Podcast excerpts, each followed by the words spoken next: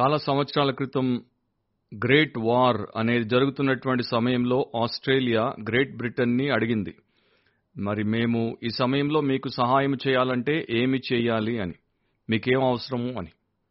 వెంటనే Great Britain అన్నారు build ships ఓడలను నిర్మించి మాకు ఇవ్వండి మాకు షిప్స్ అవసరం ఓడలు అవసరం అని చెప్పారు. కాబట్టి ఆస్ట్రేలియన్లు దాన్ని పెద్దగా పట్టించుకోకుండా నవ్వేసుకుని వాళ్ళు పోయి విస్తారమైనటువంటి భూముల నిండా విత్తనాలు వెదజల్లి పంటలు పండించి సంచులు నింపి వాటిని వేల కొలది టన్నులుగా అంటే గ్రేట్ బ్రిటన్ వారికి ఆహారం అవసరం చెప్పి వాటన్నిటిని తీసుకుని రేవులకు వచ్చారు కానీ రేవులకు వచ్చిన తర్వాత ఆ యొక్క హార్బర్లో వారు చాలా దినాలు ఈ యొక్క ఆహార ధాన్యమును పెట్టుకొని వెయిట్ చేయాల్సి వచ్చింది. ఎందుకంటే అక్కడ నుండి బ్రిటన్కి తీసుకెళ్ళడానికి ఓడలు లేవు. ఓడలు వస్తాయి ఓడలు వస్తాయి అని వీరు ఎదురు చూస్తున్నారు కానీ ఒక్క ఓడ రాలేదు. ఎందుకంటే బ్రిటన్ వారి దగ్గర ఆ టైంలో షిప్స్ లేవు. వారు అందుకే వీరిని షిప్స్ కావాలని అడిగారు.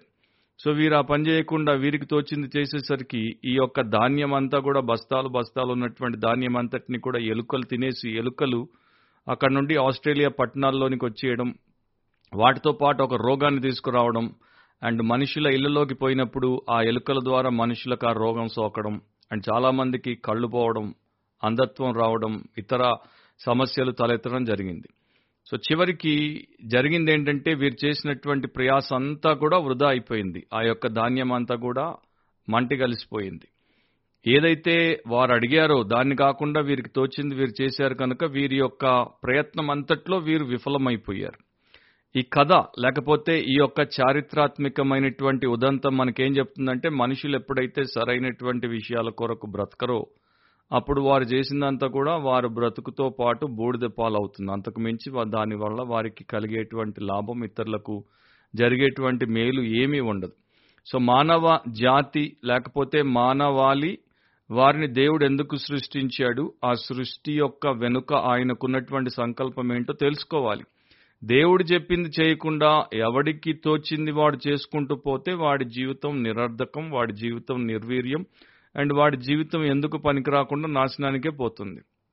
సో యేసుక్రీస్తునందు ఎవరైతే రక్షించబడినటువంటి వారిగా ఆయన ఎందు విశ్వాసం కలిగినటువంటి వారిగా ఉంటారో వారు తప్పకుండా దేవుడి యొక్క ఉద్దేశములను వారి జీవిత ఆశయాలుగా పెట్టుకోవాలి. ఆయన మహిమ కొరకు ఆయన కృప చేత వారు ఆ పనులన్నీ చేసేటట్టు బ్రతకాలి. చాలా మందికి రానటువంటి ఒక ప్రశ్న ఏంటంటే హౌ షుడ్ వి లివ్ మనం ఎలా బ్రతకాలి? మనం ఎలా జీవించాలి? అనే ప్రశ్న చాలా మందికి రాదు. అండ్ కొంతమందికి వచ్చినా కూడా వారికి తోచినట్టు దానికి వారు న్యాయం చేసేందుకు ప్రయత్నం చేస్తారు. ప్రపంచంలో మనకి మనం ఎలా బ్రతకాలి అనేటువంటి ఆ ప్రశ్నకు జవాబు లభించదు. రకరకాలుగా వారు దాని గురించి ఆలోచించి చెప్తారే తప్ప సరైంది చెప్పరు. దేవుడు మాత్రమే పరసంబంధమైనటువంటి తన జ్ఞానము ద్వారా దాన్ని మనకు చెప్పాడు ఇచ్చాడు. సో మనుషులు ఏం చేస్తారు? వారికి ఉన్నటువంటి కోరికను బట్టి వారికి ఉన్నటువంటి ఇష్టాన్ని బట్టి ఆశయాన్ని బట్టి గురిని బట్టి లేక వారికి ఉన్న సిద్ధాంతాన్ని బట్టి పెంపకాన్ని బట్టి అవగాహనను బట్టి లోకాన్ని బట్టి చాలా పేదగా బతికి దరిద్రంగా చచ్చిపోతారు. సో వారికి బ్రతుకుట అనేది తెలియకపోవడం చేత ఎవడికి తోచినట్టు వాడు బ్రతికి వెళ్ళిపోతాడు. ముఖ్యంగా శరీరము లోకము అండ్ దయ్యము వారిని ఎట్లా ప్రేరేపించి నడిపిస్తుందో అట్లాగే వారు బ్రతికి చచ్చిపోతారు. కేవలం తిరిగి జన్మించినటువంటి వారు ఆత్మానుసారంగా బ్రతికేటువంటి వారు దేవుడి అందు విశ్వాసము కలిగి ఆయన్ని వెంబడించేవారు.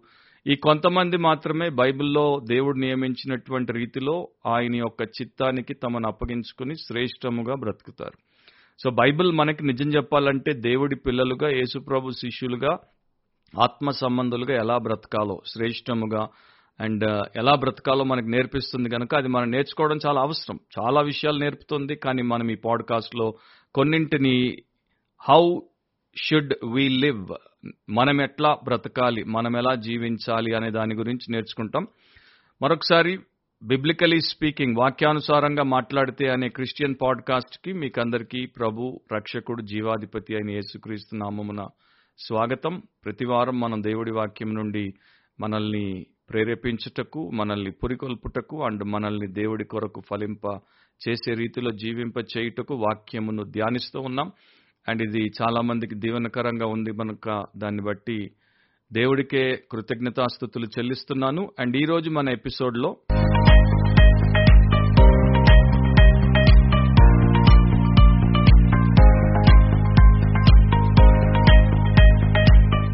హెచ్కేలు ముప్పై మూడు పదో వచనంలో నరపుత్రుడా ఇస్రాయేలీయులకు ఈ మాట ప్రకటింపము. మా పాప దోషములు మా మీద పడి ఉన్నవి వాటి వలన మేము క్షీణించుచున్నాం. మనమెట్లు బ్రతుకుదుమని మీరు చెప్పుకొను మాట నిజమే. ఇక్కడ ఇస్రాయేలీలు ఏం చేశారంటే వారు ప్రభువుని వెంబడించకుండా అవిధేయులుగా బ్రతికి లోకరీత్యా బ్రతికి వారి మీదికి పాప దోషములను తెచ్చుకున్నారు. ఆ పాప దోషములు వారిని ఎంతగా దెబ్బతీసాయంటే వారు క్షీణించిపోతున్నారు. దినదినం క్షీణించిపోతున్నారు. సో ఆ పరిస్థితుల్లో వారి అందరి యొక్క ఆలోచన ఏంటి అంటే మనం ఎట్లు బ్రతుకుదామని వారందరూ ఒకరితో ఒకరు చెప్పుకుంటున్నప్పుడు వారికి ప్రవక్త ద్వారా దేవుడిస్తున్నటువంటి సందేశం. ఆనాడు వారికే కాదు ఈనాడు మనలో చాలా మందికి కూడా ఈ ప్రశ్న తప్పకుండా రావాలి. ఎందుకంటే మనమున్న దినాలు ఇంకా భయంకరమైనవి. మనమున్న దినాలు ఇంకా దిగజారిపోయినటువంటివి మన మీదికి పాప దోషాలు ప్రతివైపు నుండి అండ్ ప్రతినిత్యం వచ్చి పడుతూనే ఉన్నాయి. మనం అజాగ్రత్తతో ఉంటే అవి మనల్ని పూర్తిగా క్షీణించి అండ్ నాశనానికి పోయేటట్టు చేస్తాయి. కనుక మనం కూడా ఈ ప్రశ్న వేసుకోవాలి. ఎవరైనా సరే ఒకటి గుర్తుపెట్టుకోవాలి. మనిషి అమ్యూజ్మెంట్ కొరకు కాదు. అంటే మానవుడిని దేవుడు సృష్టించింది వినోదం కొరకు లేకపోతే జీవితం అంతా కూడా మరి చాలా రసవత్రంగా రంజింపజేసేదిగా ఉండాలి అనుకుని కోరుకునేటువంటి వారి కోసం కాదు అలా ఉండే వారందరూ కూడా వారు బ్రతుకుట అనే ఆ కళను మర్చిపోయారు. సో వారికి ఆర్ట్ ఆఫ్ లివింగ్ అనేది రాదు వారు నాశనానికి పోతారు. సో ప్రపంచంలో మేధావులు తత్వశాస్త్రవేత్తలు అండ్ సిద్ధాంతులుగా గుర్తింపబడినటువంటి వారందరూ ఏం చేశారు? సోక్రటీస్ అనేటువంటి గ్రీక్ ఫిలాసఫర్ ఏమన్నాడు? An unexamined life is not worth living అన్నాడు. పరీక్షింపబడినటువంటి జీవితము జీవించుటకు అర్హమైనది కాదు అన్నాడు. సోక్రటీస్ మాత్రమే కాదు సోక్రటీస్తో పాటు Plato Aristotle Confucius Buddha Aquinas Hobbes Kant Mill Nietzsche వీళ్ళందరూ కూడా ప్రపంచంలో పేరుగాంచినటువంటి మేధావులు. రకరకాల శాఖల్లో ఉన్నటువంటి వీరు జీవితానికి విలువ ఉండాలి జీవితానికి ఒక రూపం ఉండాలి జీవితానికి ఒక ఆశయం ఉండాలి జీవితాన్ని ఎలా పడితే అలా బ్రతకొద్దు అందుకోసం మనం సృష్టించబడలేదు అని నానా రకాలుగా వారికి ఉన్నటువంటి వారి యొక్క ఫిలసాఫికల్ వ్యూ పాయింట్ని మనుషుల ముందు పెట్టారు. సో ఒక రకంగా చెప్పాలంటే మతాలు లేకపోతే సామాజిక వ్యవస్థలు లేక రాజకీయ వ్యవస్థలు లేకపోతే సైద్ధాంతిక వ్యవస్థలు ఇవన్నీ కూడా మనిషి ఇలా బ్రతకాలి అలా బ్రతకాలి ఇలా ఉండాలి అలా ఉండాలని నీతి బోధ నీతి సూక్తులు చెప్పే ప్రయత్నం చేశారు. కానీ ఎవరికి కూడా నిజమైనటువంటి జీవన విధానము తెలియదు అండ్ లేదు. ఎందుకంటే జీవాధిపతి అయినటువంటి దేవుడు యేసుక్రీస్తు ప్రభు యోహాన్ సువార్త పది పదిలో అంటాడు గొర్రెలకు జీవము సమృద్ధి గల జీవం ఇవ్వడానికి నేను వచ్చానని. ఆయన దగ్గరికి వచ్చి రక్షించబడిన తర్వాతే జీవించుట అంటే ఏంటో మనకు అర్థమవుతుంది. అపరాధాల్లో పాపాల్లో చచ్చిపడినటువంటి ప్రతి ఒక్కడు క్రీస్తు ద్వారా తిరిగి బ్రతికింప చేయబడినప్పుడే వాక్యానుసారంగా ఆత్మానుసారంగా దేవుడు మెచ్చే రీతిలో జీవించుటకు సహాయం లభిస్తుంది.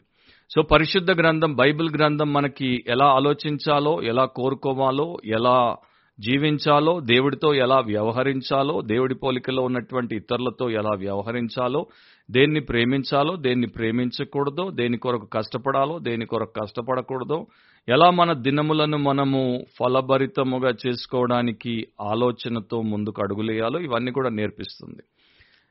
అవన్నీ మీరు వ్యక్తిగతంగా మీ యొక్క అనుదిన ధ్యానాల్లో నేర్చుకుంటే మీకు ఎంతో మేలు మీకు ఎంతో శ్రేష్టమైనటువంటి జీవితం అనుభవం ఉంటుంది. కాకపోతే ఈ పాడ్కాస్ట్లో నేను ఒక మూడు మూల విషయములను మీ దృష్టికి తీసుకుని వస్తాను. మొట్టమొదటిది how much do we love God మనము దేవుణ్ణి ఎంతగా ప్రేమిస్తున్నాం? ఇది చాలా ముఖ్యం. జీవిస్తున్నాం జీవించాలి అన్న దాంట్లో మనం దేవుడి కొరకు సృష్టించబడ్డాం ఆయన సంతోషం కొరకే సృష్టించబడ్డాం అండ్ ప్రధాన ఆజ్ఞ మన పూర్ణ హృదయం పూర్ణాత్మ పూర్ణ మనసు పూర్ణ బలముతో ఆయన్ని ప్రేమించుటే గనుక మనం వేసుకోవాల్సినటువంటి ప్రశ్న ప్రతిరోజు ప్రతి వారం ప్రతి మాసం ప్రతి సంవత్సరం నేను బ్రతికి సజీవుల లెక్కలో ఉన్నానంటే దేవుణ్ణి ఎంతగా ప్రేమిస్తున్నాను? లూకా సువార్తలో ఏడో అధ్యాయం నలభై నుండి నలభై మూడో వచనం. తర్వాత మీరు ఏడో అధ్యాయం అంతా చదువుకున్నా కూడా మీకేమీ నష్టం కలగదు. కాకపోతే అక్కడ ఆ కొంత భాగంలో యేసుప్రభు చెప్పినటువంటి మాటలు నేను మీకు దృష్టికి తీసుకుని వస్తాను. అందుకు యేసు సీమోను నీతో ఒక మాట చెప్పవలనని ఉన్నానని అతనితో అనగా అతడు బోధకుడా చెప్పమనెను.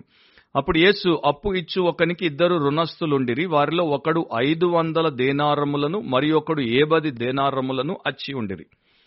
ఆ అప్పు తీర్చుటకు వారి యొద్ద ఏమీ లేకపోయాను కనుక అతడు వారిద్దరిని క్షమించును. కాబట్టి వీరిలో ఎవడు అతని ఎక్కువగా ప్రేమించునో చెప్పుమని అడిగాను. అందుకు సీమోను అతడు ఎవనికి ఎక్కువ క్షమించనో వాడే అని నాకు తోచుచున్నదని చెప్పగా ఆయన నీవు సరిగా యోచించితివని అతనితో చెప్పి అక్కడ ఉన్నటువంటి ఆ యొక్క సంఘటన లేకపోతే సన్నివేశం ఏంటంటే ఒక పరిచయను ఇంటికి యేసుక్రీస్తు ప్రభు భోజనానికి పిలువబడితే ఆయన వెళ్ళాడు. భోజన పంక్తిలో ఆయన కూర్చుని ఉన్నాడు. ఆ సమయంలో ఆ పట్టణంలో పాపాత్మురాలుగా పేరుగాంచినటువంటి ఒక స్త్రీ ఆయన అక్కడ ఉన్నాడని విని ఆయనను ఆమె ఆరాధించి పూజించి తన ప్రేమను వ్యక్తపరచుటకు అక్కడికి వచ్చింది అత్తరు బుడ్డి తీసుకుని అక్కడికి వచ్చింది వెనక తట్టు ఆయన కూర్చున్నటువంటి ఆ యొక్క స్థలంలో పాదముల వెనక తట్టు ఆమె నిలబడింది అండ్ తన కన్నీటితో ఆయన పాదాలు కడిగింది.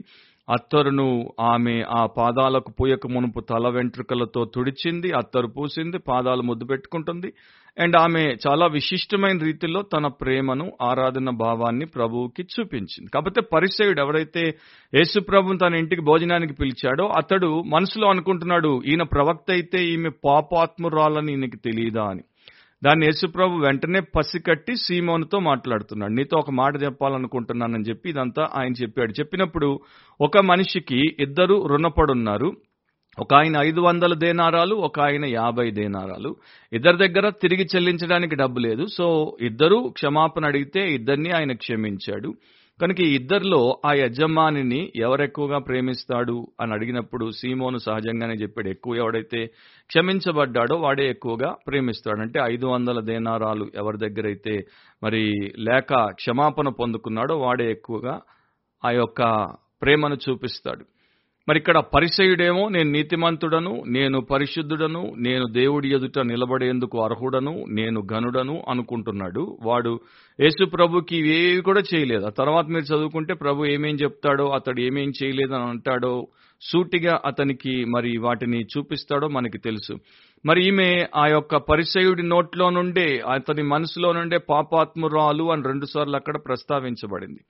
సో ఈయన తక్కువగా క్షమించబడ్డాడు కనుక తక్కువగా ప్రేమించాడు అనుకుందాం. ఈమె ఎక్కువగా క్షమించబడింది కనుక ఈమె ఎక్కువగా ప్రేమించింది. ఎంత ఎక్కువగా ప్రేమించిందంటే మామూలుగా ఎవరు కూడా అంత గాఢముగా దేవుడి పట్ల నిస్వార్థముగా తమ భక్తిని తమ ప్రేమను తమ యొక్క శ్రద్ధను ఆసక్తిని కనుపరచరు.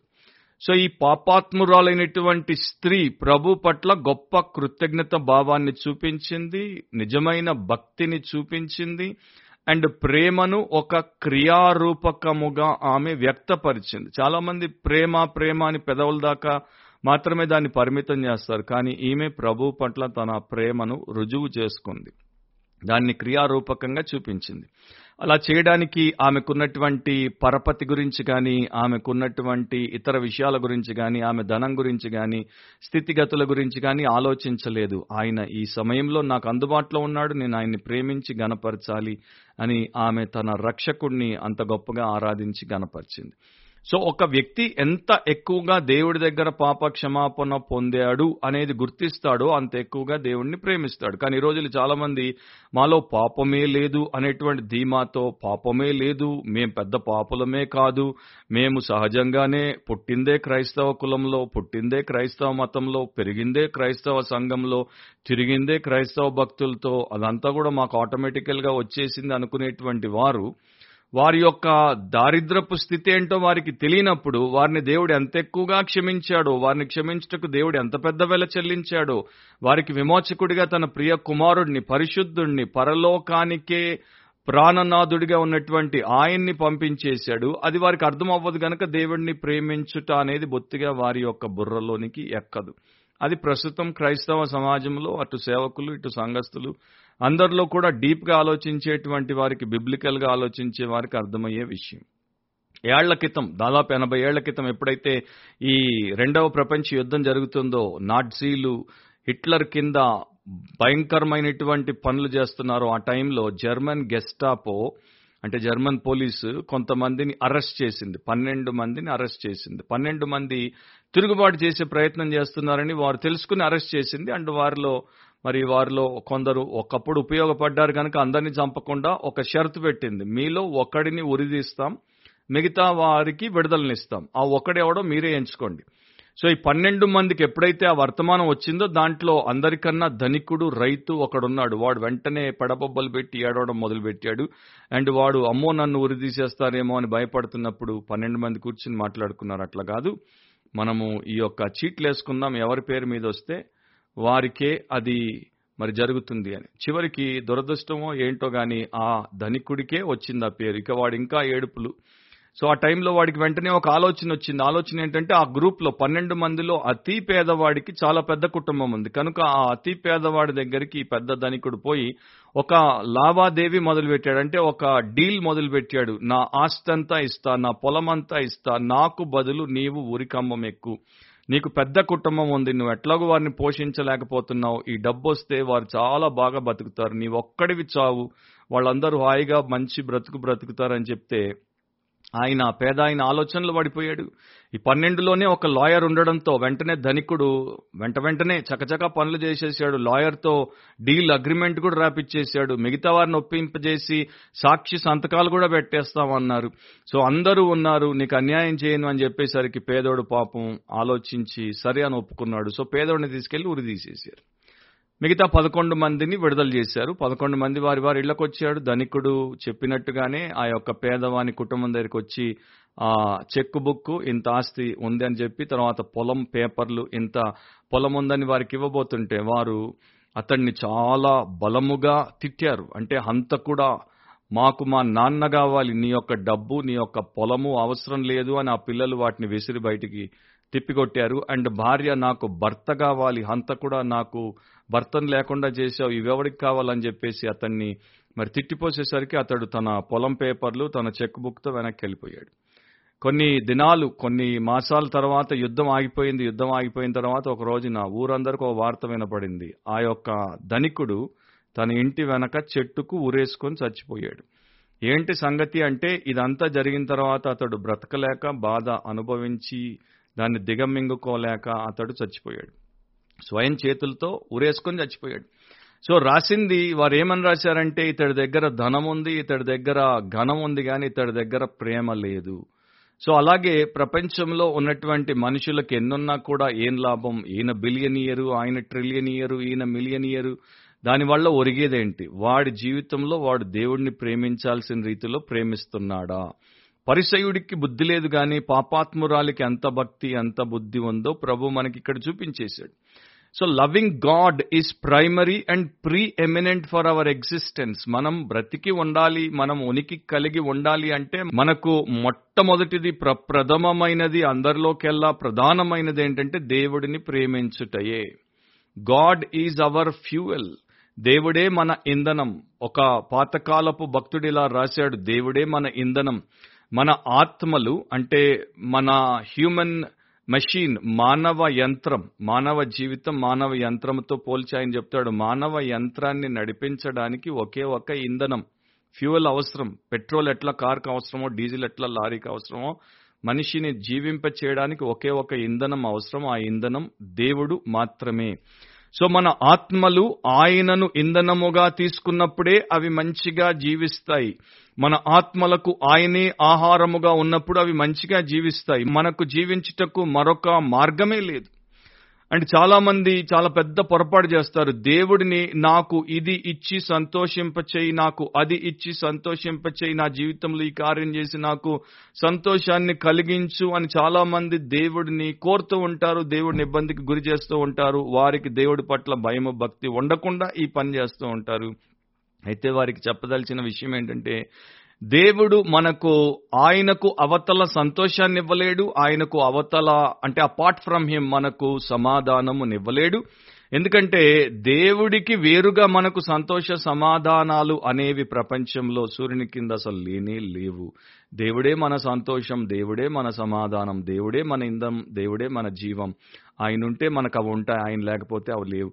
కనుక దేన్ని ప్రేమించాలి ఎవరిని ప్రేమించాలి? అంటే ఆయన్నే ప్రేమించాలి. ఆయనే జీవం ఆయనే ఆనందం ఆయనే మనకు సమాధానం ఆయనే మనకు బలం ఆయనే మనకు సమస్తం. కీర్తనకారుడు అరవై మూడవ కీర్తన నాలుగు ఐదు వచనాల్లో అందుకే అంటాడు నా మంచం మీద నిన్ను జ్ఞాపకము చేసుకుని రాత్రి జాములయందు నిన్ను ధ్యానించినప్పుడు క్రొవ్వు మెదడు నాకు దొరికినట్లుగా నా ప్రాణము తృప్తి పొందుచున్నది. ఉత్సహించు పెదవులతో నా నోరు నిన్ను గురించి గానము చేయుచున్నది. సో దేవుడి కొరకు తృష్ణగొన్నాడు కనుక దేవుడిని అలా అతడు ప్రేమించగలిగాడు. అలా ప్రేమించుటే జీవితానికి ప్రధాన ఉద్దేశం. Loving God practically means to be obedient to his commandments దేవుడిని ప్రేమించుట అంటే ఆచరణయుక్తంగా ప్రేమించుట అంటే ఆయన యొక్క ఆజ్ఞలను గైకొనుటే. యోహాను పద్నాలుగు పదిహేనులో ప్రభు చెప్పాడు చాలా మంది ఆ మాటల్ని పెద్దగా పట్టించుకోరు మనస్కరించరు. మీరు నా ఆజ్ఞలను గైకొన్న ఎడల నన్ను ప్రేమించువారు అని చెప్పాడు. సో ఇది మనం మైండ్లో పెట్టుకోవాలి. ఎంతో మంది మేము ఈ పాపాలు చేయట్లేదు ఆ పాపాలు చేయట్లేదు మేము దేవుడికి ప్రియులము అని వారిని వారు భుజం తట్టుకొని బలా శబాష్ అనుకుంటుంటారు. కానీ అది వారిని వారు చేసుకునేటువంటి మోసం. ఒక సేవకుడిలా రాశాడు ఒకటి మీ మైండ్లో ఫిక్స్ చేసి పెట్టుకోండి. పాపము అనేది ముఖ్యముగా దేవుడికి వ్యతిరేకముగా చేసే తిరుగుబాటుతనం. సో ఎంతో మంది ఏమనుకుంటారంటే మేము ఇతరులకు ఇతర మనుషులకు అన్యాయం చేయట్లేదు మేము హత్య చేయట్లేదు మేము దొంగతనం చేయట్లేదు మేము ఎవరిని ఇబ్బందికి గురి చేయట్లేదు కనుక మేము మంచి వారం మర్యాదస్తులం అని చాలా మంది సరిపెట్టుకుంటూ ఉంటారు. కాకపోతే వారు సువార్తను సంపూర్ణంగా విశ్వసించరు దేవుడి ఎద్దకు వచ్చి రక్షణ పొందరు. అండ్ దేవుడిని చూడాల్సిన రీతిలో వారు చూడరు. కనుక వారు దేవుడికి వ్యతిరేకంగా ఇంకా తిరుగుబాటుతనం చేస్తూనే ఉంటారు. మనం చంపకపోయినా మనం దొంగిలించకపోయినా మనం ఎక్కువ అబద్ధాలు ఆడకపోయినా మనం ఎక్కువ ఒట్లు పెట్టుకోకపోయినా మనం ఇతరులకు ఎక్కువ సహాయము చేసినా చేయకపోయినా ముఖ్యమైనటువంటి ప్రశ్న అది కాదు. ముఖ్యమైనటువంటి ప్రశ్న ఏంటంటే నీ పూర్ణ హృదయం నీ పూర్ణ ఆత్మ నీ పూర్ణ మనసు నీ పూర్ణ బలంతో నీ దేవుడిని ఎంతగా ప్రేమిస్తున్నావు? ఆయన కుమారుడైన యేసుక్రీస్తును నీవు ప్రేమిస్తున్నావా? ఎందుకంటే విశ్వమంతట్లో దేవుడే ఏకైక వ్యక్తి అండ్ ముఖ్యమైనటువంటి వ్యక్తి. నేను ఇది అది తప్పు చేయట్లేదు అని నిన్ను నీవు గుణము కలిగినటువంటి వ్యక్తిగా ఎంచుకుంటున్నావేమో కానీ అన్నిటికన్నా పెద్ద విషయం ఏంటంటే దేవుడిని ప్రేమించకపోతే దేవుడి అందే నీకు సంతోషము కలుగుతుంది అనే రీతిలో నీవు ఆలోచించక దాన్ని కనుగొనే పరిస్థితిలో ఉండకపోతే నీవు దేవుడికి వ్యతిరేకంగా తిరుగుబాటు చేస్తున్నావు. అండ్ నీ యొక్క మనసు చీకటితో నిండి ఉంది. నీ మనసు పాపము కింద ఉంది. నీ మనసు దేవుడిని వెతకదు నీ మనసు దేవుడిని తెలుసుకోదు నీ మనసు దేవుడికి భయపడదు. అండ్ నీవు ఇతరులను మనుషులను మామూలు మనుషులను బాగా చూసుకుంటున్నాను అనుకుంటున్నావే తప్ప ఈ విశ్వమంతటికి రాజును నీవు పట్టించుకోకుండా అవమానపరుస్తున్నావని గుర్తించట్లేదు. నీవు దేవుడికి వ్యతిరేకంగా తిరుగుబాటుదారుడవు అని ఆ సేవకుడు రాశాడు. సో మనం దేవుడి ఆజ్ఞలను గైకొనాలంటే దేవుణ్ణి ప్రేమించాలి. దేవుణ్ణి ప్రేమిస్తేనే గౌరవిస్తాం. గౌరవిస్తే ఆయన చెప్పిన ప్రతి ఆజ్ఞ మనకు ముఖ్యమైనదిగా ఉంటుంది. దాని కొరకే జీవిస్తాం దాన్ని చేస్తాం చేసి తరిస్తాం. Loving God means becoming his sincere disciples to become Christ like దేవుణ్ణి ప్రేమించడం అంటే ఆయన యొక్క నిజాయితీ గల శిష్యులముగా యథార్థమైన శిష్యులముగా మారుట. శిష్యులముగా మారి యేసుక్రీస్తు పోలికలో పెరుగుట. గురువు ఎలా ఉన్నాడో బోధకుడు ఎలా ఉన్నాడో ప్రభు ఎలా ఉన్నాడో అలాగే మనం కూడా మారుట. దేవుణ్ణి ప్రేమించుట అంటే దేవుడితో ప్రార్థనలో అండ్ దేవుడి వాక్య పఠన ధ్యానములో సమయం గడుపుట. నిజంగా ఒక విశ్వాసి దేవుణ్ణి ప్రేమిస్తే ప్రార్థన భారముగా ఉండదు. ప్రార్థన అండ్ బైబిల్ పఠన భారముగా ఉండదు. ఎందుకంటే వారు స్నేహితులుగా ఉంటారు దేవుడితో సహవాసం చేయడానికి ఇష్టపడతారు కనుక దేవుడితో ఎక్కువ ప్రార్థనలో సమయం గడపడానికి దేవుడి స్వరం వాక్యం ద్వారా వినడానికే ఆశపడతారు. ఈ రోజున ఎంతో మంది నన్ను అప్పుడప్పుడు అడిగేటువంటి వారి యొక్క మాటలు వింటుంటే నాకు నవ్వాలో ఎడవాలో అర్థం కాదు. దేవుడి స్వరం వినపడాలని ఎదురు చూస్తున్నాం దేవుడి స్వరం వినబడాలని ఎదురు చూస్తున్నాం. చాలా కాలం అయింది ఇంకా వినపడట్లేదు. వినపడదు. ఇంకో యాభై ఏళ్ళు బతికినా వినపడదు. సమాధిలోకి వెళ్ళిపోతావు నిశ్శబ్దంగా కానీ వినపడదు. ఎందుకంటే దేవుడు ఆల్రెడీ తన యొక్క పరిశుద్ధ గ్రంథంలో రాసిచ్చాడు. అది జీవ గ్రంథము. ఆ గ్రంథం మాట్లాడుతుంది. బైబిల్ మాట్లాడుతుంది. బైబిల్ ఎందుకు మాట్లాడుతుందంటే దేవుడు మాట్లాడుతున్నాడు కనుక ఆల్రెడీ ఆయన మనకిచ్చిన దాన్ని పట్టించుకోకుండా పక్కన పెట్టేసి నీవు ఈ రకంగా నీకు తోచినట్టు ఎదురు చూడడం అది దేవుడిని అవమానపరచడమే అవుతుంది. సో దేవుడిని ప్రేమించేటువంటి వారు దేవుడి యొక్క శరీరమైనటువంటి ఆయన సంఘమును ప్రేమిస్తారు. దానితో వారు వారి యొక్క జీవితాన్ని ముడిపెట్టుకుంటారు. దాంతో వారు నిష్ట కలిగి కొనసాగుతారు. దేవుణ్ణి ప్రేమించడం అంటే ప్రభు ఎలా దాతృత్వం కలిగి తన ప్రేమను ఇతరులకు పంచాడో అలాగే వారు కూడా పంచేటువంటి వారిగా ఉంటారు. సో ఈ లక్షణాలన్నీ కూడా దేవుణ్ణి ప్రేమించేటువంటి వారిలో దేవుడు పెంపొందిస్తాడు. ఒక భక్తుడు రాశాడు మనము పునరుత్న జీవన అనుభవంలోనికి వచ్చాం కానీ మనం గుర్తుపెట్టుకోవాల్సింది ఏంటంటే మనం పునరుత్న పరచబడుతున్నాం అని సంతోషిస్తున్నాం కానీ మనం అలాగే డయింగ్ లైఫ్ అంటే చనిపోయేటువంటి జీవితానికి కూడా మనల్ని మనం అప్పగించుకోవాలి. గోధుమ గింజ భూమిలో పడి చనిపోయినప్పుడు విస్తారంగా ఫలిస్తుంది. సో నీకు నీవు నాకు నేను చనిపోయినప్పుడు స్వార్థాన్ని మనం సమాధి చేసినప్పుడు అప్పుడు ఇతరుల కొరకు మనము విస్తారంగా ఫలించేటువంటి వారంగా ఉంటాం. సో దేవుణ్ణి ప్రేమించుట అంటే దేవుడి నామమునకు ఘనత మహిమ కీర్తి కలుగునట్లు జీవించుట. దేవుణ్ణి ప్రేమించుట అంటే యేసుక్రీస్తు మన ప్రాణప్రియుడైనటువంటి యేసుక్రీస్తు కొరకు ఇంకా అనేక ఆత్మలను సంపాదించుట.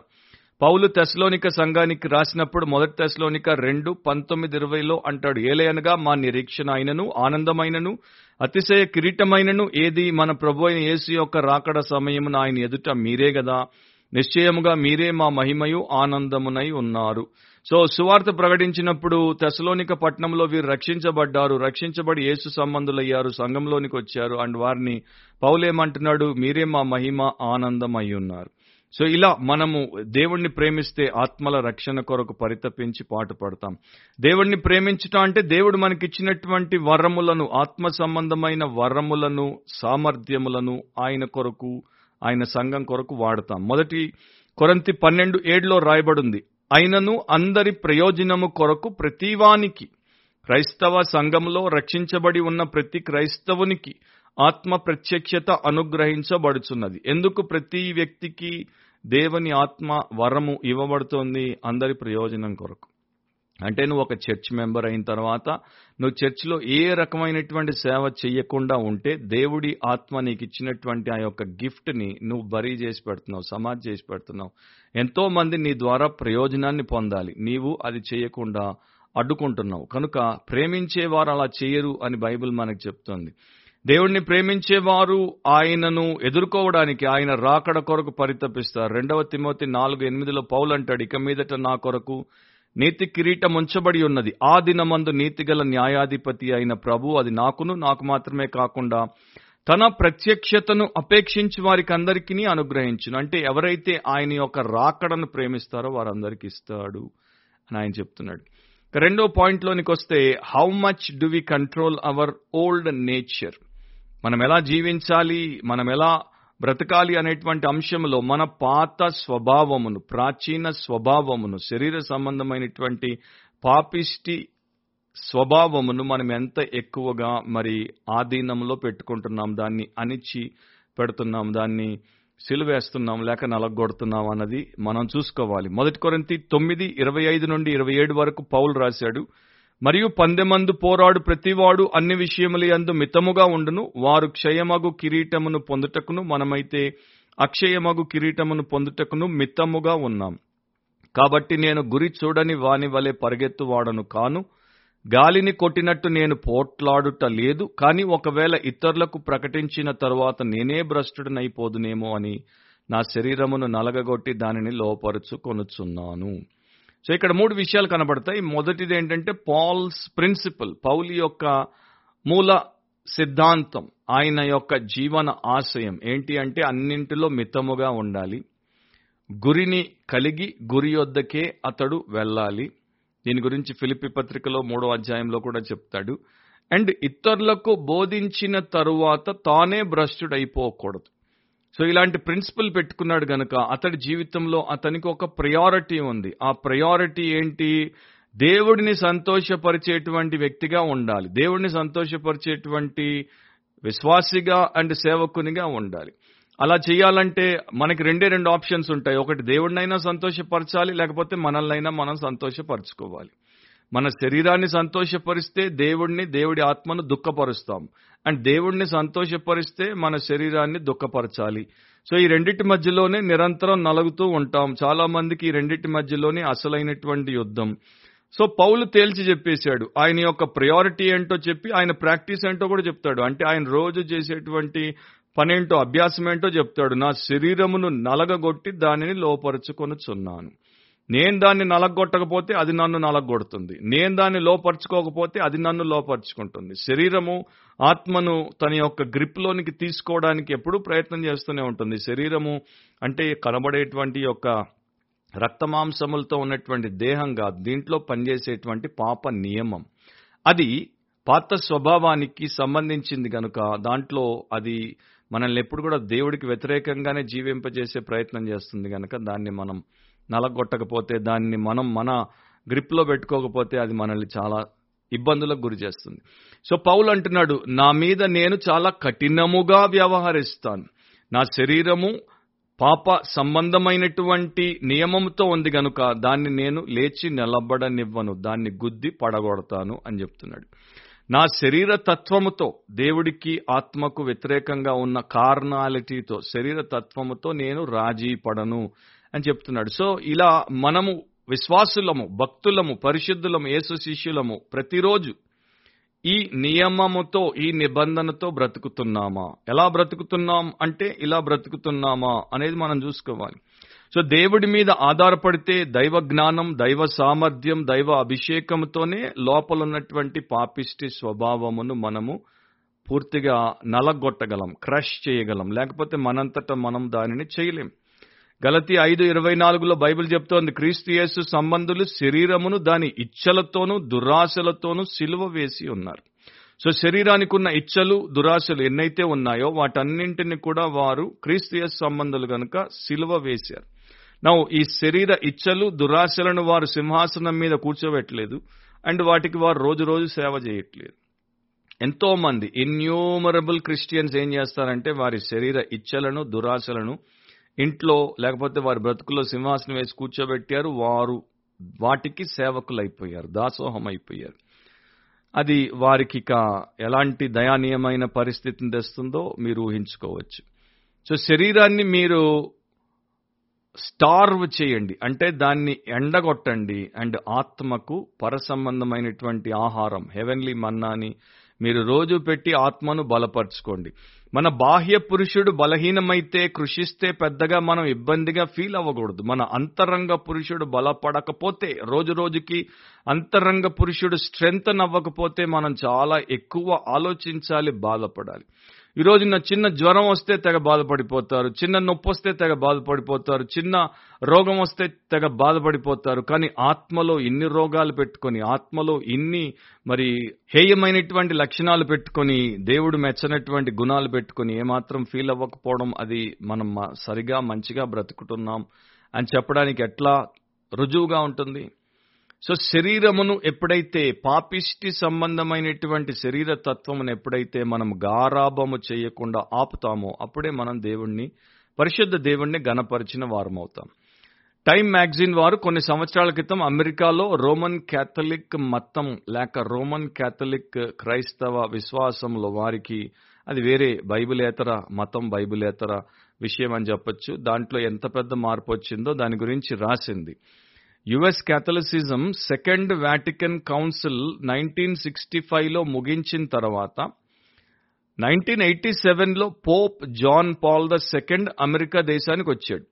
ఆయన అమెరికాలో ఉన్నప్పుడే కాలిఫోర్నియాలో ఒక రోమన్ క్యాథలిక్ చర్చిలో కొంతమంది ప్రముఖులు ఇరవై ఐదు మంది కూడుకున్నారు. ఒక చర్చను వారు జరుపుతున్నారు. ఆ చర్చలో రెండు ముఖ్యమైన విషయాలు దీని మీద అందరూ ఏకీభవించాలి అన్నది వారి ఉద్దేశం. ఏంటా రెండు ముఖ్య విషయాలు?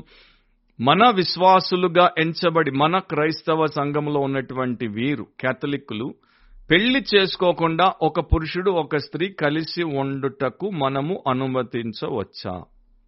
రెండవది వాక్యానికి వ్యతిరేకంగా మన సంఘస్థులు విడాకులు తీసుకున్నారు. వారు మరలా పెళ్ళి చేసుకుంటామంటే మనము అనుమతించవచ్చా? ఒకప్పుడు అంటే కొన్నేళ్ళ క్రితము దీని గురించి ఒక్కడు ఒక పల్లెత్తు మాట చెప్పేవాడు కాదు. ఎందుకంటే రోమన్ క్యాథలిక్ చర్చ్ ఈ రెండు కూడా చెయ్యకూడదని చెప్పేసింది. ఈ రెండు పాపం ఈ రెండు చెయ్యొద్దని చెప్పేసింది. కనుక ఒక్కడు పల్లెత్తు మాట ఎత్తేవారు కాదు. కానీ ఇప్పుడు ఈ పాతిక మంది తెగ వాదించారు అండ్ తెగ వాదించి ఆ కాలం వేరు ఈ కాలం వేరు. ఇప్పుడు మా అభిప్రాయము ఇప్పుడు మా యొక్క ఉద్దేశం ఏంటంటే ఈ రెండు చెయ్యొచ్చు అని చెప్పారు. సో అప్పుడు వచ్చిన సమస్య ఏంటంటే మరి పోప్కి వ్యతిరేకంగా రోమన్ క్యాథలిక్ చర్చికి వ్యతిరేకంగా పోవాల్సి వస్తుంది కదా అంటే అమెరికన్ క్యాథలిసిజంలో ఈ మార్పు అంగీకరించాల్సిందే. ప్రతి ఒక్కడికి ఒక అభిప్రాయం ఉంటుంది దాన్ని గౌరవించాల్సిందే. సో ఇక క్యాథలిక్ ప్రీస్టులు కూడా దాన్ని ఏమీ అనలేక రాజీ పడిపోయి ఏం చేశారంటే ఎవరు ఏమి చెయ్యాలనుకుంటే వారిని అది చెయ్యనివ్వచ్చు అనే స్థాయికి దిగజారిపోయారు. సో ఇక దీన్ని ప్రతి ఒక్కరికి అని చెప్పకుండా ఇండివిజువల్గా ఎవరెవరికి ఎట్లాంటి అడ్వైస్ ఇవ్వాలో ప్రీస్ట్లు అట్లాంటి అడ్వైస్లు ఇవ్వడం మొదలుపెట్టి అంతా కూడా మరి వారు ఏదైతే ముందు నుండి కట్టుకుంటూ వచ్చారో దాన్ని కూల్చుకోవడం మొదలుపెట్టారు. సో టైం ఒక పోల్ నిర్వహించినప్పుడు ఏమంటుందంటే అమెరికన్ క్యాథలిక్స్లో సెవెంటీ ఫైవ్ పర్సెంట్ పోపు ప్రపంచంలో ప్రపంచ స్థాయి నాయకుడు అని గౌరవిస్తారు. కానీ అమెరికన్ క్యాథలిక్స్లోనే నైన్టీ త్రీ పర్సెంట్ ఏమంటారంటే పోప్తో మేము డిసగ్రీ చేసి కూడా మంచి క్యాథలిక్స్గా ఉండొచ్చు అంటారు. సో అది క్యాథలిక్స్లో ఉన్నటువంటి ఒక చిన్న ఎగ్జాంపుల్ చెప్పాను. ఇక ప్రాటెస్టెంట్ క్రిస్టియన్స్లో దీనికన్నా దారుణాలు దీనికన్నా భయంకరమైన పరిస్థితులు ఎల్జీబీటీ క్యూ కావచ్చు సోషల్ జస్టిస్ కావచ్చు లేకపోతే క్రిటికల్ రేస్ థియరీ కావచ్చు. మీలో చాలా మందికి ఈ పదాలు ఏంటో తెలిసి ఉండకపోవచ్చు బట్ త్వరలోనే తెలుస్తుంది. ఎందుకంటే అమెరికాలో ఏం జరిగినా కూడా ఇండియాకి తప్పకుండా డౌన్లోడ్ అవుతుంది ఆల్రెడీ అవుతున్నాయి. తర్వాత తెలుస్తుంది. కాకపోతే ఇలా అనేక రకాలుగా దేవుడి విషయములను పక్కన పెట్టి వాక్య సత్యములను పక్కన పెట్టి వ్యక్తుల అభిప్రాయాలు వ్యక్తుల ఆశలు వ్యక్తులకు ఉన్నటువంటి దారుణమైనటువంటి అంశములనే పైన పెట్టుకునేటువంటి వారు మరిక పరిశుద్ధ దేవుణ్ణి ఎలా గనపరుస్తారు సరే మనం ఎలా బ్రతుకుతున్నాం అనే దాని విషయంలో వస్తే ధనం విషయంలో మనం దేవుడి సేవకులంగా అయినా ఉంటాం ధనానికి సేవకులంగా అయినా ఉంటాం. ఇచ్చే విషయంలో కూడా చాలా మంది మరి సరైన కారణాల చేత దేవుడు చెప్పిన విధానంలో దేవుడి సేవ కోసం కాకుండా స్వార్థం కోసం ఇచ్చేవారు దొంగ సేవకులకు ఇచ్చేవారు అండ్ దరిద్రపు పనులకు ఇచ్చేవారు ఎక్కువైపోయారు క్రైస్తవ లోకంలో. అది వేరే విషయం అనుకోండి. కానీ బిబ్లికల్గా వాక్యానుసారంగా ఆలోచించినప్పుడు దైవికంగా ఆలోచించినప్పుడు దేవుడికి ఇచ్చే సేవ విషయంలో మీరు చూస్తే రెండవ కొరంతి తొమ్మిది ఆరు ఏడు వచనాల్లో రాయబడింది కొంచెముగా విత్తువాడు కొంచెముగా పంట కోయును. సమృద్ధిగా విత్తువాడు సమృద్ధిగా పంట కోయును అని ఈ విషయమై చెప్పవచ్చును. సనుగు కొనకయు బలవంతంగా కాకయు ప్రతివాడును తన హృదయంలో నిశ్చయించుకున్న ప్రకారం ఇయ్యవలను. దేవుడు ఉత్సాహముగా ఇచ్చువానిని ప్రేమించును. సో ఇక్కడ వివరణ అవసరమే లేదు. కామన్ సెన్స్ ఉన్న ప్రతి ఒక్కడికి అర్థమవుతుంది. నువ్వు పది బస్తాలు విత్తితే నీకు ఇంతే వస్తుంది. నువ్వు వంద బస్తాలు విత్తితే నీకు అంత వస్తుంది. ఈ దేవుడి విషయంలో సో ప్రతి వాడు తన హృదయంలో నిశ్చయించుకున్న ప్రకారము దేవుడికి ఇవ్వాలి అండ్ దేవుడు ఉత్సాహముగా ఇచ్చువారిని ప్రేమిస్తాడు. ఆరకల్ కార్ప్ అని ఒకటి ఉంది. మైక్రోసాఫ్ట్ తర్వాత ఆరకల్ కంపెనీ ప్రపంచ సాఫ్ట్వేర్ ఇండస్ట్రీలో ఒకప్పుడు చాలా పెద్దది. ఇప్పటికి కూడా ఉంది. ఇప్పటికి కూడా పెద్ద వాటిలోనే ఎంచబడుతుంది. కానీ కొన్ని ఏళ్ళ క్రితం దాదాపు పాతిక ముప్పై ఏళ్ళ క్రితం జరిగిన సంగతి చెప్తున్నాను. దాని యొక్క ఫౌండర్ ల్యారీ ఎల్లిసన్ సో ఆ టైంలో ఆయన మూడు బిలియన్ డాలర్ల వర్త్ అండ్ పెద్ద కంపెనీ. సో ఒకరోజు ఆయన ఆయన చెల్లెలు వారింట్లో ఒక కాన్వర్జేషన్లో ఉన్నారంటే ఒక సంభాషణ చేస్తున్నారు. సో చెల్లి అడిగింది అన్నని ల్యారీ ఎలిసన్ని నీ దృష్టిలో ఏది ముఖ్యం? ప్రేమించబడుట గౌరవించబడుట అని. సో ల్యారీ ఎలిసన్ వెంటనే చెప్పేశాడు గౌరవించబడుటే ముఖ్యం అని వెంటనే చెల్లి అది తప్పు అని చెప్పి అక్కడ నుండి లేచి వెళ్ళిపోయింది. ఆయనకు అప్పుడు అర్థం కాలేదు. కానీ పాతికేళ్ళ తర్వాత ఏమంటాడంటే ఆ రోజు నా చెల్లి చెప్పిందే కరెక్ట్. నేను అనుకున్నాను ధనము అండ్ పేరు ప్రతిష్ట వచ్చేస్తే మనిషికి గౌరవం వస్తుంది మనిషి జీవితానికి అదే ముఖ్యం అదే మూలం అనుకున్నాను. కానీ పాతికేళ్ళ తర్వాత నాకు ఇప్పుడు అర్థమవుతోంది ఆమె కరెక్ట్గా చెప్పింది. మనిషి ధనం కొరకు కీర్తి కొరకు ప్రఖ్యాతి కొరకు వాడిలో ఉన్నటువంటి అంబిషన్ని బట్టి అంటే వాళ్ళలో ఉన్నటువంటి వృధా అతిశయాన్ని బట్టి ప్రాకులాడతాడు. ఈ అంబిషన్ అనేది ఒక ఫాల్స్ గాడ్. అంటే ఈ యొక్క బలోపేతమైనటువంటి కోరిక అనేది ఒక తప్పుడు దేవుడు అని నాకు ఇప్పుడు అర్థమైంది. మనిషి ప్రేమించబడాలి. అంటే మనిషి దేవుణ్ణి ప్రేమించాలి మనుషుల్ని ప్రేమించాలి. కోర్స్ ఈ చివరి మాట ఆయన చెప్పలేదు కానీ నేను చెప్తున్నాను. ఇక మనము ఎలా బ్రతుకుతున్నాం? దేవుడు మనకి ఇచ్చినటువంటి విషయంలో మనకు ఆయన ఇచ్చినటువంటి జీవన సమయంలో మనము నమ్మకమైనటువంటి గృహ నిర్వాహకులముగా దేవుడు మెచ్చే రీతిలో బ్రతుకుతున్నామా? మొదటి పేతురు ఒకటి పదిహేడులో ఒక శ్రేష్టమైన సత్యం రాయబడింది. పక్షపాతము లేకుండా క్రియలను బట్టి ప్రతి వానిని తీర్పు తీర్చువాడు తండ్రి అని మీరు ఆయనకు ప్రార్థన చేయుచున్నారు. కనుక మీరు పరదేశులై ఉన్నంతకాలం ఈ ప్రపంచంలో పరదేశులుగా మీరు ఎంతకాలం బ్రతుకుతారో ఎన్ని సంవత్సరాలు దేవుడు మీకు ఇస్తాడో అంతకాలం భయముతో గడుపుడి. సో ఎవరు భయంతో గడుపుతారు? ఎవరైతే స్టూవర్డ్షిప్ని అర్థం చేసుకుంటారో గృహ నిర్వాహకత్వాన్ని అర్థం చేసుకుంటారో సమయాన్ని సద్వినియోగం చేసుకుంటారు. దాంతో పాటు మనం బ్రతికినప్పుడు దేవుడి కోసం బ్రతికినప్పుడు సరిగ్గా బ్రతికినప్పుడు తప్పకుండా శ్రమల పాలవుతాం. ప్రభు నిమిత్తమే శ్రమల పాలవుతాం. మత్తైసు వార్త ఐదు పది నుండి పన్నెండో వచనం వరకు ప్రభువే చెప్పాడు. నేతి నిమిత్తం హింసింపబడు వారు ధన్యులు పరలోక రాజ్యం వారిది. నా నిమిత్తము జనులు మిమ్మను నిందించి హింసించి మీ మీద అబద్ధముగా చెడ్డ మాటలల్లా పలుకునప్పుడు మీరు ధన్యులు సంతోషించి ఆనందించుడి. పరలోకమందు మీ ఫలము అధికమగును. ఇలాగున వారు మీకు పూర్వమందుండిన ప్రవక్తలను హింసించిరి.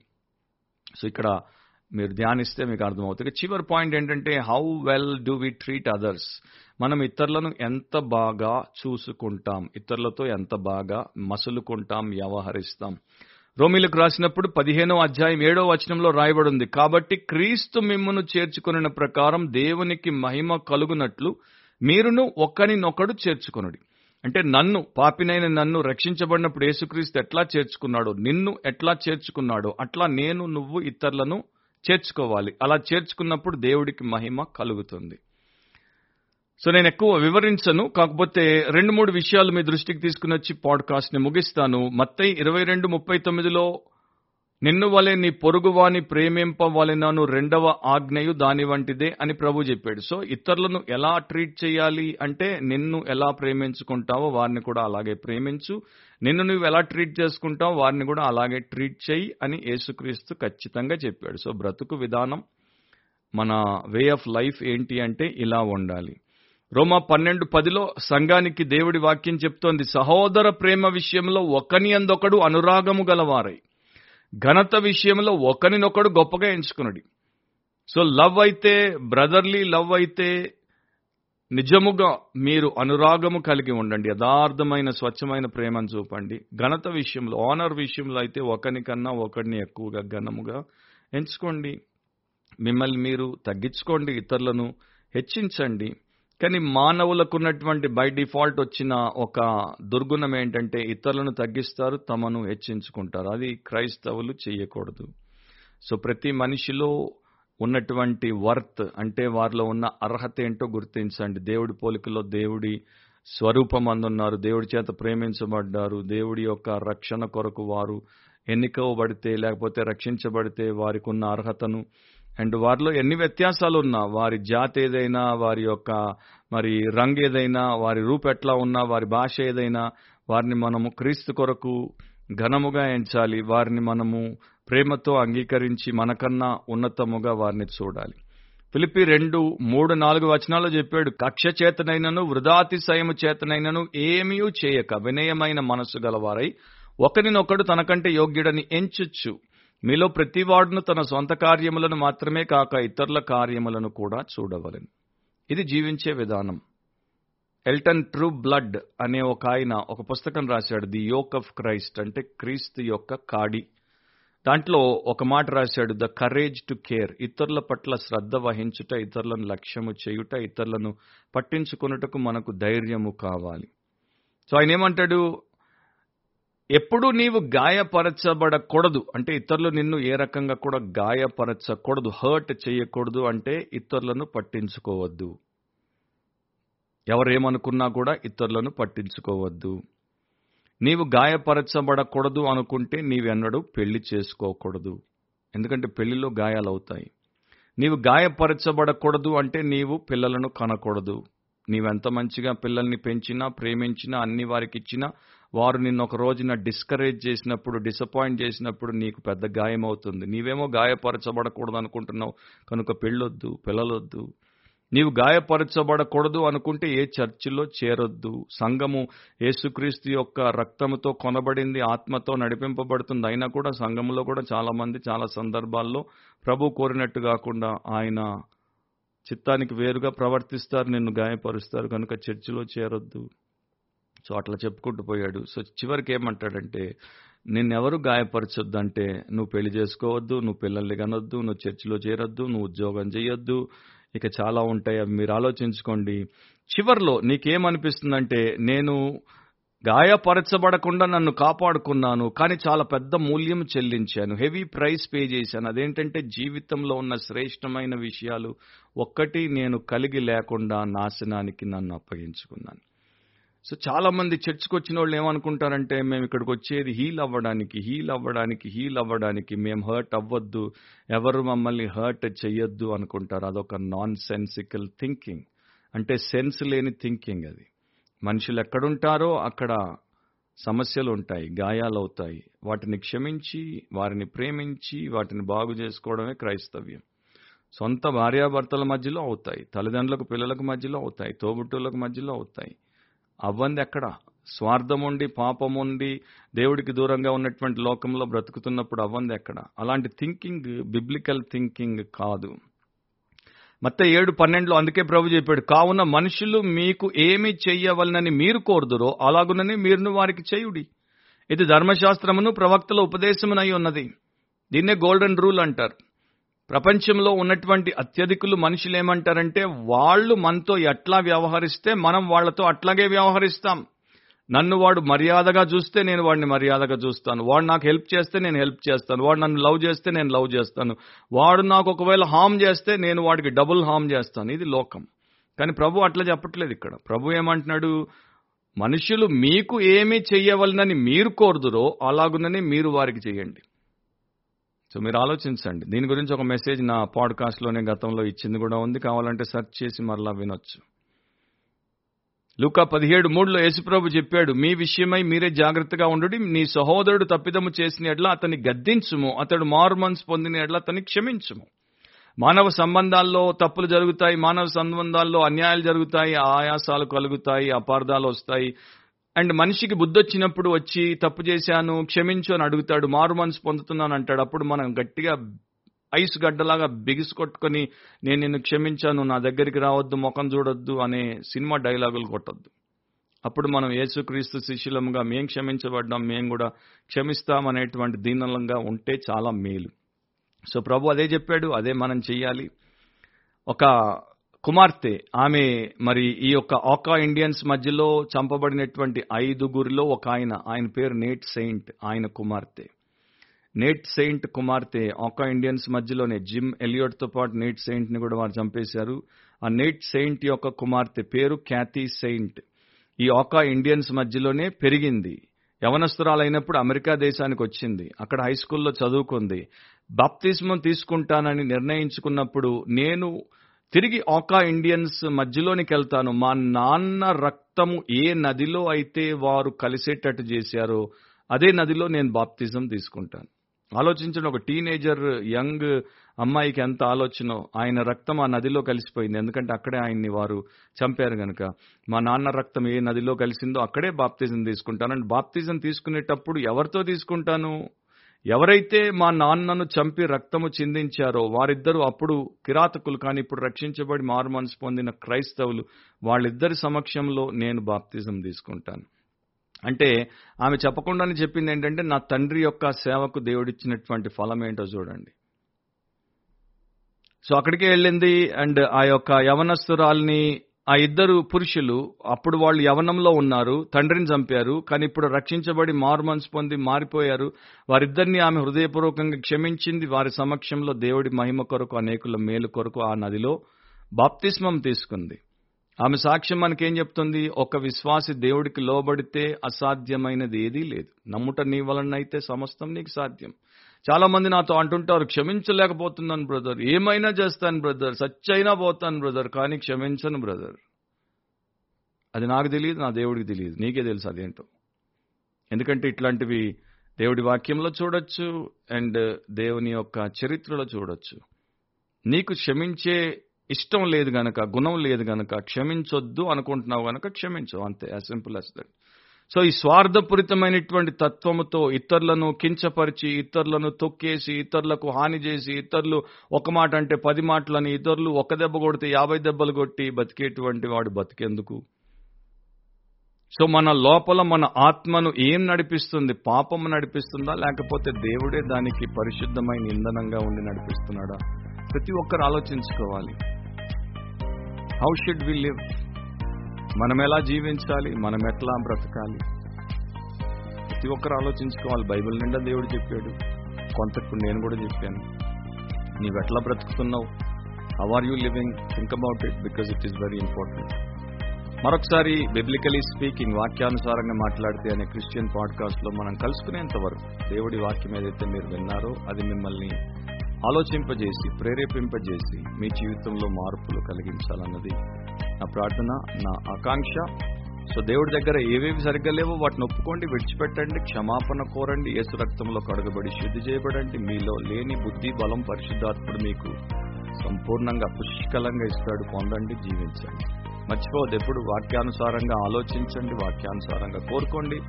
వాక్యానుసారంగా మాట్లాడండి వాక్యానుసారంగా ప్రవర్తించండి వాక్యానుసారంగా జీవించండి. అదే జీవన విధానం.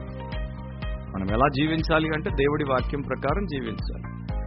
వాక్యం ప్రకారం వాక్యం వినువారు మాత్రమై ఉండి మిమ్మల్ని మీరు మోసపుచ్చుకొనక వాక్య ప్రకారం ప్రవర్తించు వారునై ఉండు అని యేసుక్రీస్తు యొక్క సహోదరుడు యాకోబు ఆయన పత్రిక ఒకటి ఇరవై రెండులో రాశాడు. దానికన్నా ఇంకేం కావాలి మనకి? సో అంతా మనకి తెలుసు. మనం చెయ్యాలంతే. అలా మీరు చేస్తారని దేవుడి దగ్గర ప్రార్థిస్తూ మరొకసారి త్వరలో మిమ్మల్ని కలుసుకునేంత వరకు దేవుడు మిమ్మను మీ కుటుంబాన్ని మీ సంఘాన్ని ఈ ప్రకారం మార్చి దీవించును ఆమె God bless you all. Amen.